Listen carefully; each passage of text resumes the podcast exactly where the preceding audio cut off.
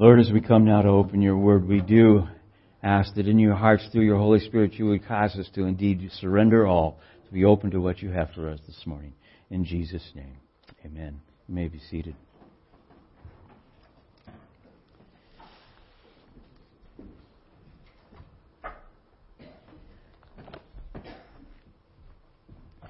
We're back in the book of Matthew today. And uh, before I get to the verses that I have for today, which would be chapter 18, verses 1 through 6, just a, a little review. And I'm not, we'll just go back to chapter 1 and do a quick review. No. Uh, but just a, a verses, uh, chapter 16 and 17 are really important as they precede today's message. That uh, just a bit of a reminder of what went on there. First off was in chapter 16, uh, verses 21 through 23 Jesus gives the first announcement of his death and his resurrection, speaking of the cross and what was to come. And, uh, you know, Peter's uh, had an objection. We call, you know, might even remember the sermon on it, but uh, the, you know, Peter saying, "No, no, you know, that's not the way it's going to work."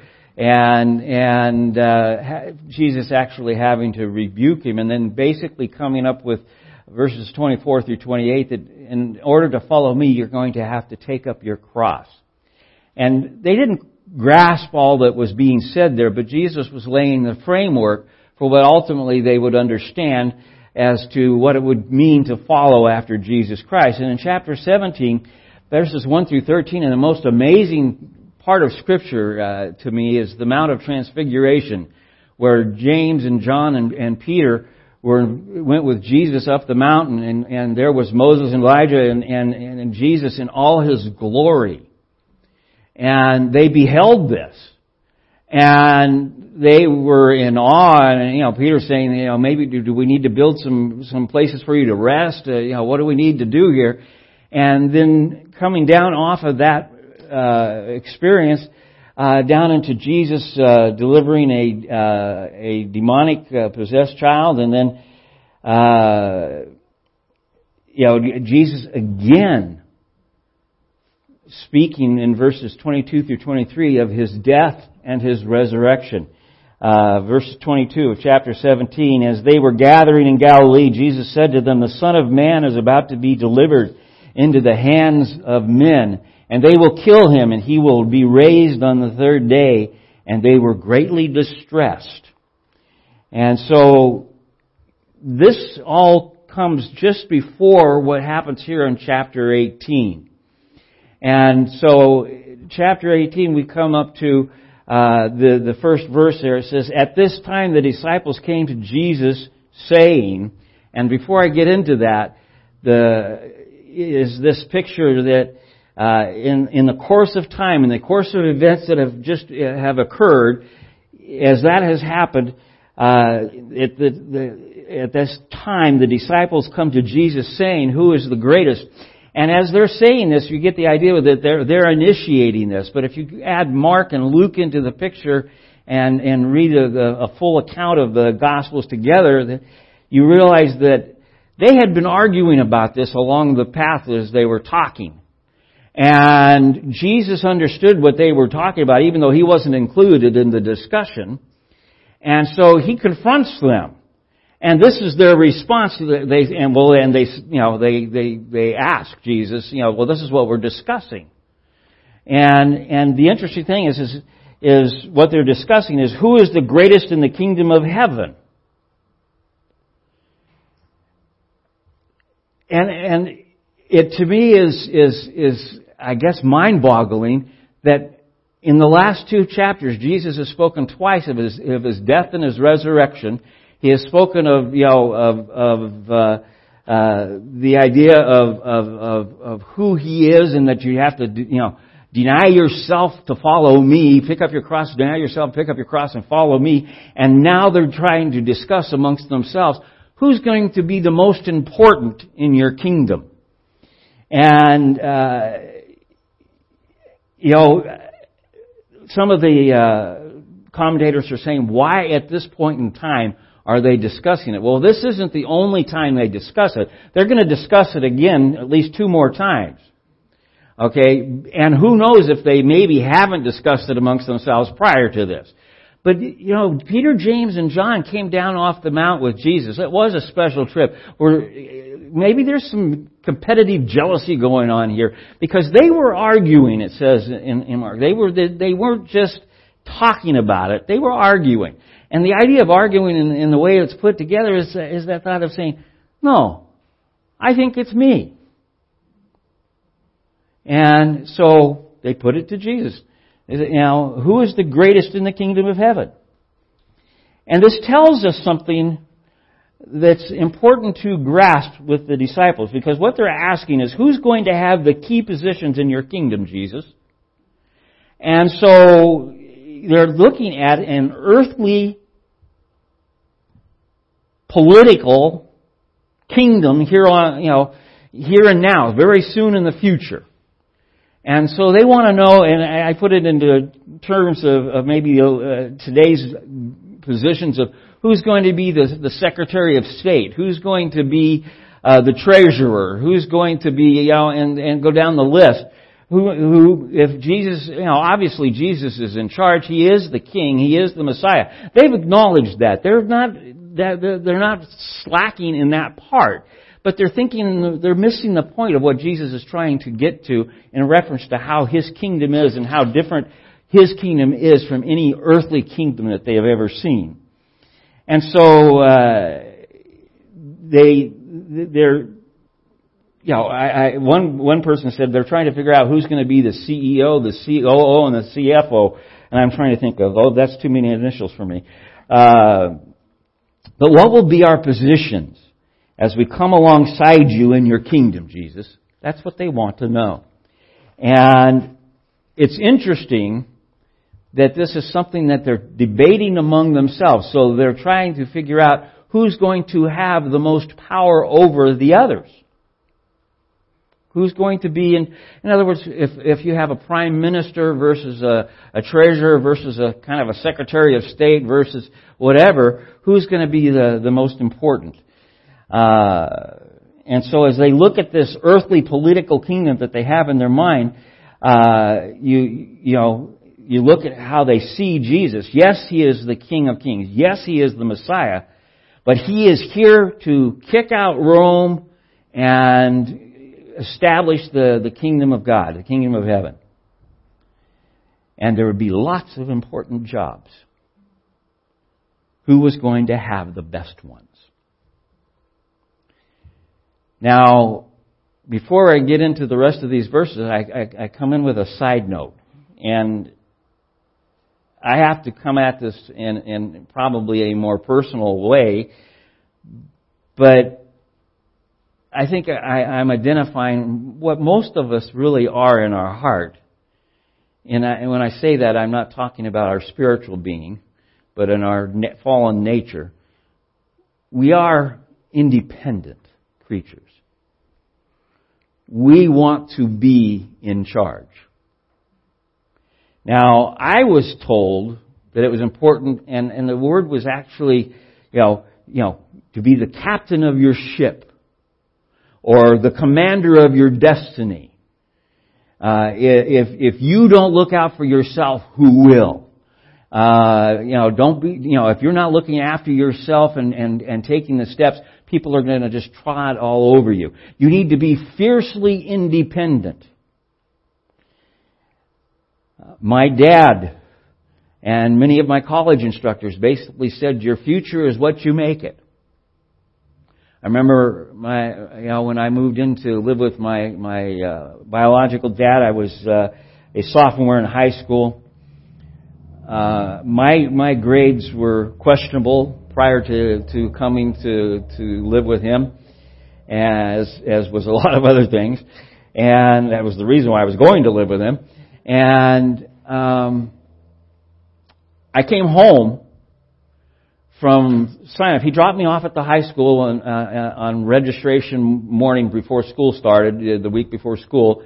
And I came home with it and he said, well, let me see your class schedule. And I showed it to him and it was kind of like, you know, shop one, two, and three, and and and basic math and remedial reading, and uh, he's I, I can't use his explanatives, but he basically said, "How do you expect to get into college with these these courses?" And I'm sitting there saying, you know, college? you know, that wasn't even a part of my vocabulary, and I still have a rough time spelling it. And and so, you know, it's he's saying, you know, you've got to have this. He said, if he was so insistent that, that the idea was you need to have this as a tool to determine your future. He says there's nothing worse than being a, and this was the way he put it, a, a service station attendant or a garbage collector if that's all you can be. If you want to be, that's fine. Now, it turns out that wasn't really the case because several of the things I wanted to be after I got my college education, he thought I was throwing my college education away. But, but the idea was is that you have to do all of this. You have to, to work, to strive, to make yourself all that you can be so that you can have all the good stuff. And that's nothing new. Uh, and it was, I think, the case among the disciples as well. They're on the inner circle. They know they're the inner circle. The other people around them uh, know that there's a, a, a specific group that Jesus calls to him periodically to be apart from the rest. And even three a part of a part apart, you know, from the rest. And so uh, this idea was is that you know we we want to be in control. So I put myself here. I want to be in control. I want I want the good stuff. I want to to have say and and and and be in charge. So I come back to this. You know, this my philosophy was I'm the captain of my ship. I'm the commander of my destiny, fiercely independent. There's a reality that doesn't equate with that from a biblical perspective. We've already gone over these verses. Uh, back in the beginning of, of, of Matthew, in, when we were going through the Sermon on the Mount, in Matthew chapter 7, we have Jesus talking about, uh, your Bible may have a, a caption, uh, a subtitle, the Golden Rule. And in verse 12 of chapter 7 it says, So whatever you wish that others would do to you, do also to them. For this is the law and the prophets.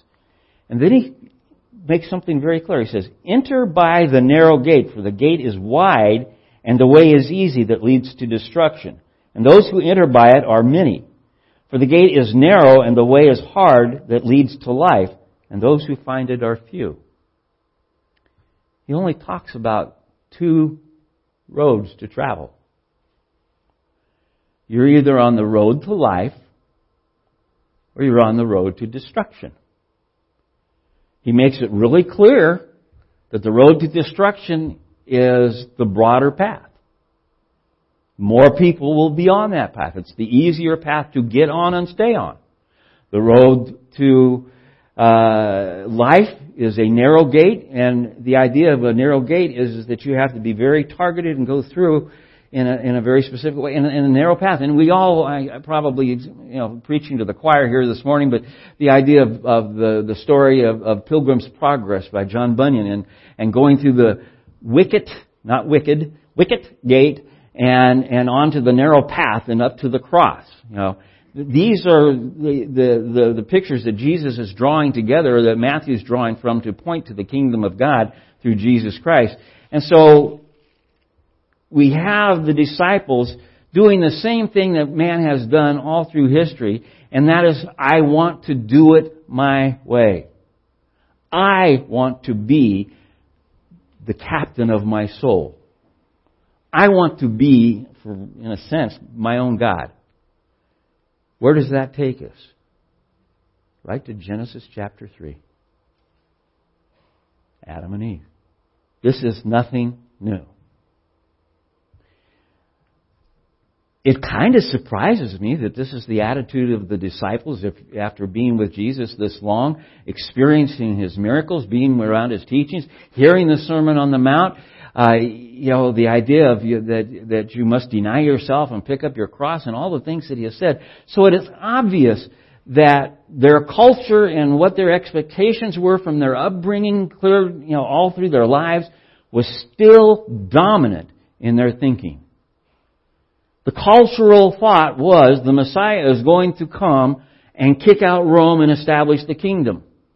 The Jewish scribes and Pharisees were teaching that. And, and so that's what they were looking for.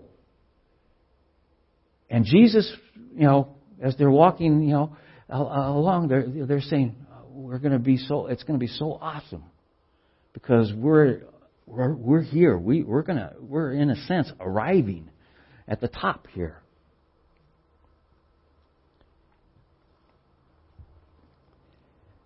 Now,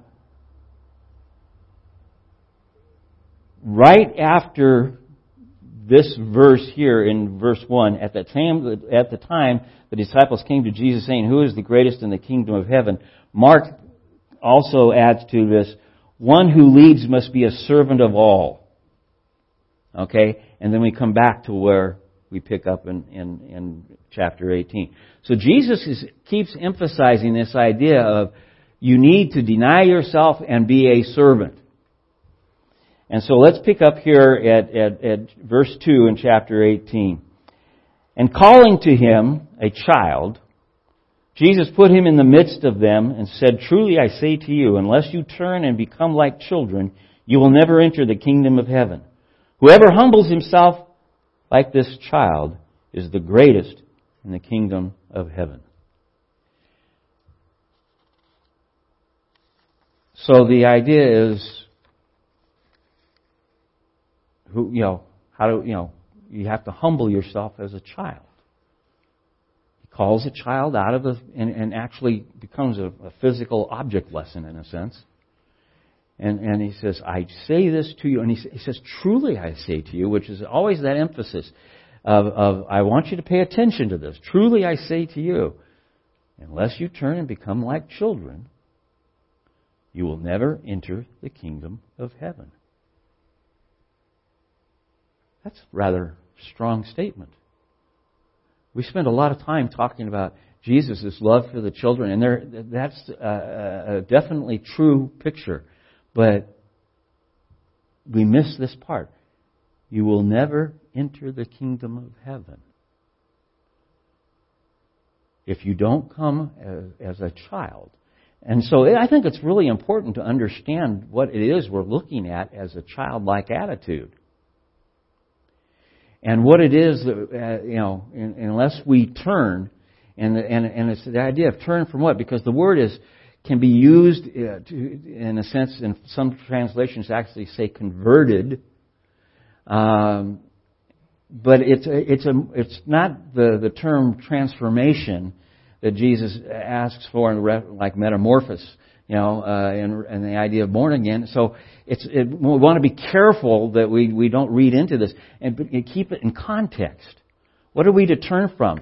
The idea of what the culture says is true versus what God says is true. I really think that's the emphasis here. Turn from the way you are thinking right now, you guys, who's the greatest, and think like a child. And you're, and, and I'm thinking, there, there's so much that comes to my mind. I, I think of my own childhood. uh, I think of, of, of raising my own children.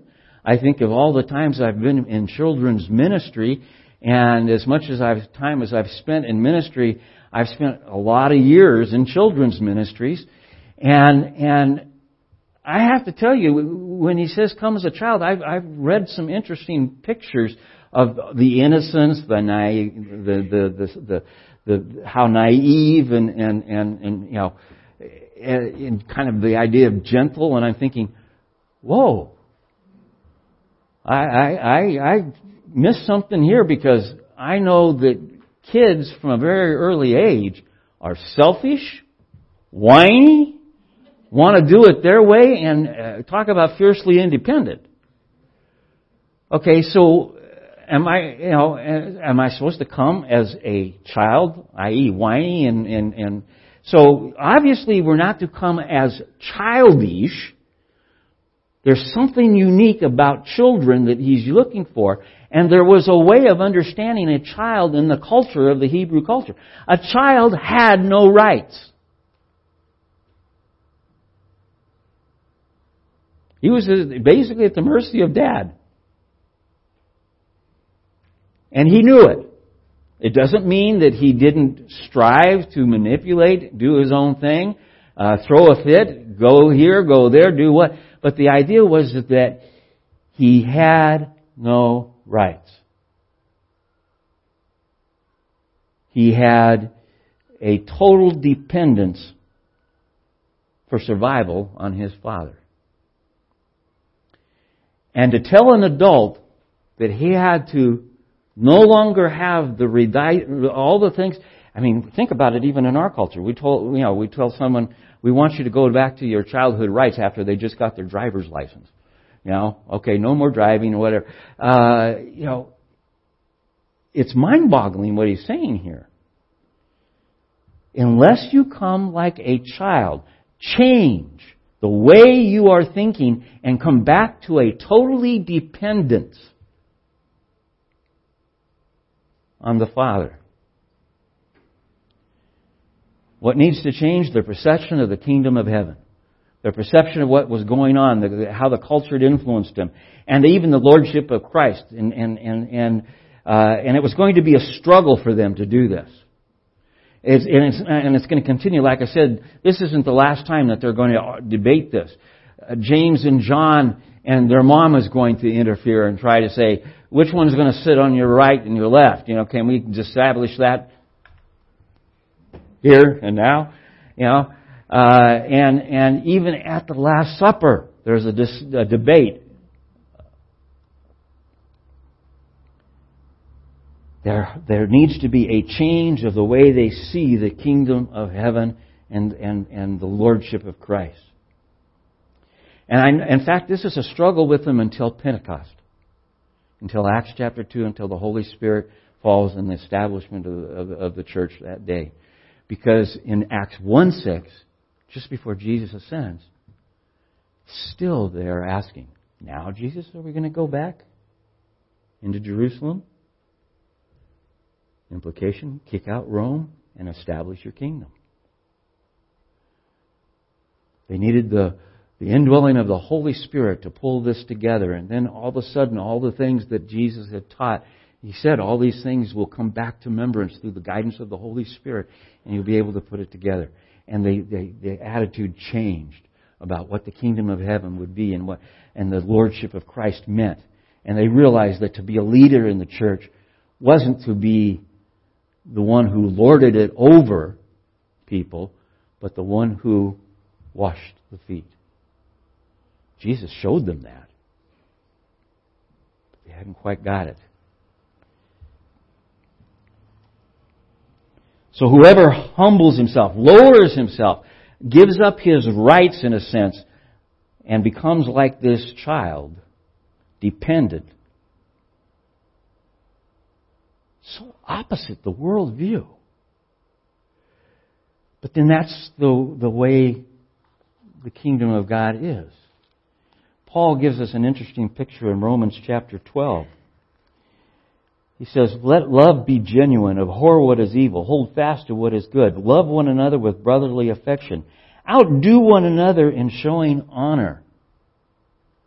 Outdo one another. In other words, I am my my striving is to to give you, in a sense, more honor than than you have given me, and and and we want to be careful that we don't get into a uh, you know, that idea, and, and we make jokes about it uh, from an from an Asian culture or an Oriental culture, which this was part of, where somebody will acknowledge somebody and the other person will acknowledge, and they're they're continually acknowledging each other, uh, and and there's there's but there is that sense of I I I want to pay you honor. We need to have that desire to honor someone else greater than ourselves, even not just Christ, but our brothers and sisters within Christ. He says, uh, Paul writes, don't be slothful in zeal, be fervent in spirit, and serve the Lord. Rejoice in hope, be patient in tribulation, be constant in prayer, contribute to the needs of the saints, and seek to show hospitality. All of these pictures are ideas of what it is to serve one another. So opposite, again, the world view. The world is, is, view is basically, what can I get? And the Christian view is, thank you, Lord, for what I have. How do you want me to give it? We're going through a book in uh, in the elders group uh, on on uh, uh mercy, uh, written by uh, Tim Keller, and it is it, it, it it's challenging. It's just it, it's challenging uh, in the sense of saying how how are we to look at ourselves and our lifestyles, and if we have resources, how we're to commit them to the Lord, and and uh, it's uh, this idea of being humble and, and, and others first is something that is not natural to us to want to do.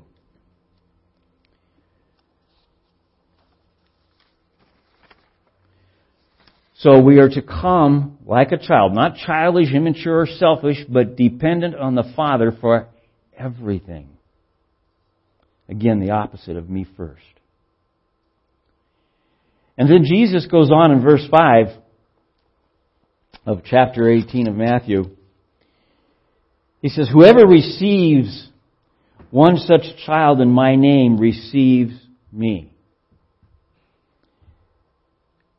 He's not talking about little children at this point. He's talking about people who have become like a child. You receive them, you have received me. And it goes back to another principle that Jesus taught in the Sermon on the Mount, uh, and, and, and, and then again comes up in, in Matthew 25. Uh, when you've done this unto the least of these, you've done it unto me. All of this pointing to give of yourself to others as you see the need.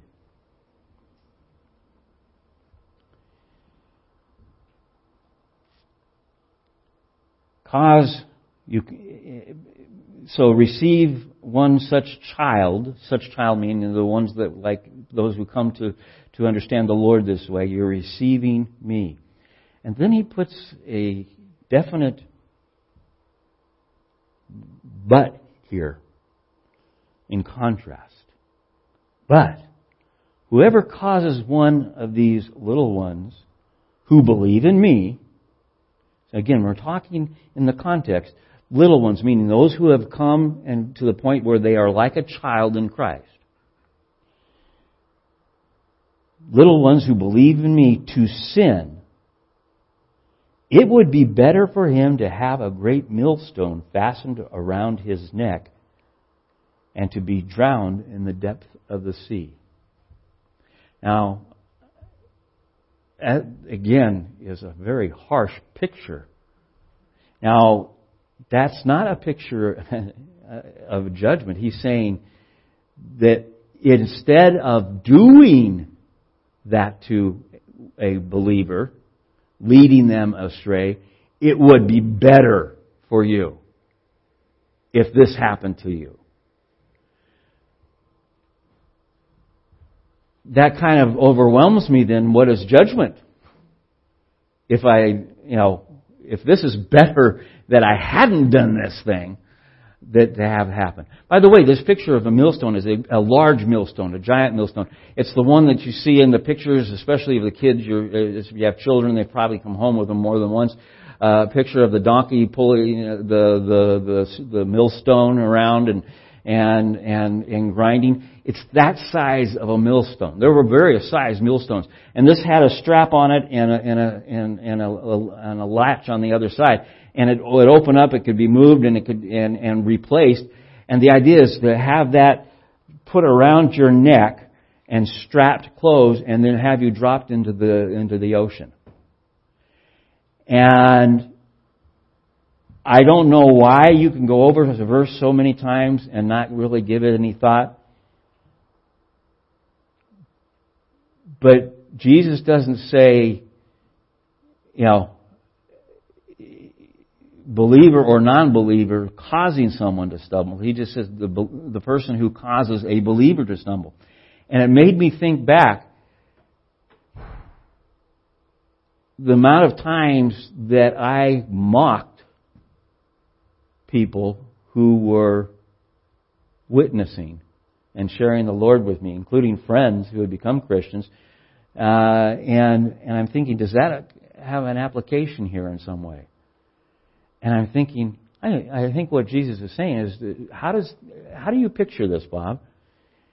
If if if you are held accountable for what you have caused people to do and to stumble,